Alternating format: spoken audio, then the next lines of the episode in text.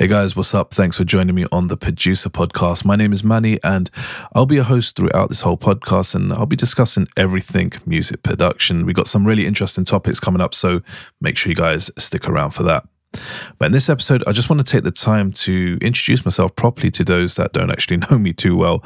So, I've been producing for about 20 years, and I started when I was around about 13 years old. Um, and I actually got a copy of Fruity Loops, which is now known as FL Studio. And to be honest, I had no idea what I was doing. I couldn't really go on YouTube or anything because none of that stuff really existed back then.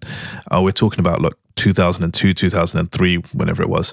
So most of my learning was actually self taught in the early stages. So everything from music theory to arrangement, etc., etc., I had to learn from scratch more or less. I was familiar a little bit with music because when I was young, I used to play on my grandma's harmonium from time to time. Um, so yeah, so that was pretty fun. But Anyway, I stayed on FL for a few years and then I eventually made the switch to Reason. But to be honest, I only used Reason for a short while because at the time it only took refills, Reason refills, and no VSTs, which was a little bit bizarre.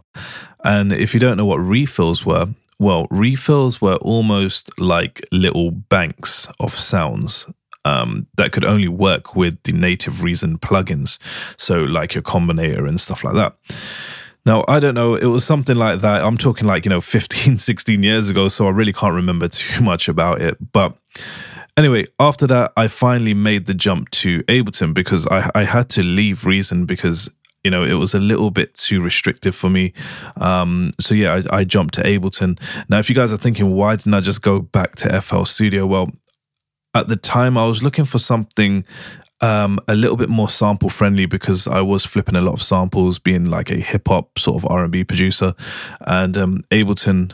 Obviously, I personally think Ableton is one of the best softwares for sampling and stuff like that. So, anyway, um, now throughout all this time, I was working on perfecting my skills as a producer. So, translating them from DAW to DAW was relatively easy. To be fair, it actually didn't take too long uh, to understand the basics of Ableton either. Just felt like home, to be completely honest. Um, I never really wanted to be an artist as well. Like I, I, you know, when I was producing, I, I, would craft my skills, but I never really wanted to be an artist as such. I mean, I made music back in the day that you know was played on commercial radio stations, but I never really had a passion for becoming an artist. I've always been that person who is slightly shy and I try my best to stay at the limelight. And so at that point, you know, it got me thinking is music, or was music, sorry, really for me? Um, did I really want to become a music producer or an artist? Because back then, that's all I thought you could be. I didn't see that there was actually other avenues of work within the industry. So I actually stopped producing for a few months until I was introduced to ghost production. And that was when I was like, oh, wow, you can actually make money without all the hassle. I was like, yeah, just count me in. And for those that don't know what ghost production is, I'm sure many of you do, but ghost production is just when um, somebody would hire someone like myself to produce a track for them and they slap their name on it. Um, yes, if you're thinking, isn't that cheating? Well, yes, it's, it's a business end of the day. So, um, you'll be surprised how many artists or DJs actually have ghost producers. Um, it's actually pretty crazy. But I started ghosting for smaller artists first, and the income was definitely not stable. Um, I was maybe getting booked to do a track, maybe I don't know, one track a month. I don't know. Um, sometimes not even that. I wouldn't even get booked at all. Um, the music industry was just like a little bit of a gamble like that, unfortunately. But you know, it was a risk I was willing to take. But as time went on, I started to receive bigger contracts with bigger artists that paid more over a longer period of time, and this is where I learned a ridiculous amount of information, not just about music production, but also about mixing, sound design, and just the industry in general.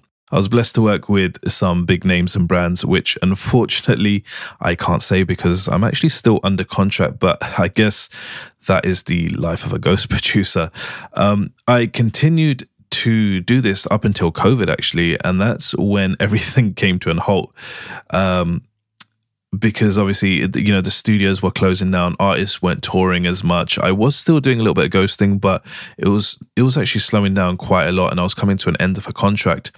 And that's when i was thinking you know what? I should really think about doing something else on the side um, just to keep me busy throughout this whole lockdown period. And that's when i created this brand called noise wolf spelled n-x-i-s-e-w-o-l-f where I would start with the 60 second Ableton tips, which actually turned into teaching students from all around the world. So it was actually a really good feeling to teach because I've never really done it like that because I've always been, like I said, a loner boner in a studio, um, just ghosting for other people, you know, receiving emails and spec sheets and stuff like that saying, hey, look, this is our target, this is what we need. Let's try to obviously place everything together. But um, you know, it, it was it was good to connect with students from all over the world, like America, Norway, India, Spain, Ireland, um, so many other places. Um, the amount of talent out there is actually insane when you actually think about it. If you do want one to one Ableton live lessons, send me a message on Facebook. Just type in Manny Noisewolf, um, or just type in Noisewolf and DM me uh, on Facebook, or you could follow me on Instagram. That's at Noisewolf N X I S E W O L F, and I'll be glad to help you guys. But this was a really, really, really short introduction to who I am and what I have done. So hopefully you guys know me a little bit better now. But I will be releasing one episode a week, so make sure you stick around for that because we got some really cool topics that I'm going to be discussing about not just about music production, but we will also be talking um, about the music industry and just understanding a few of the hidden things that people just never talk about. You know, just like things like what do managers actually do? How do you obtain a manager? You know, what a publishing deal is. Um, emotion and music, understanding, you know, the difference between a, a beat maker and a record producer. So we have a lot, a lot to talk about.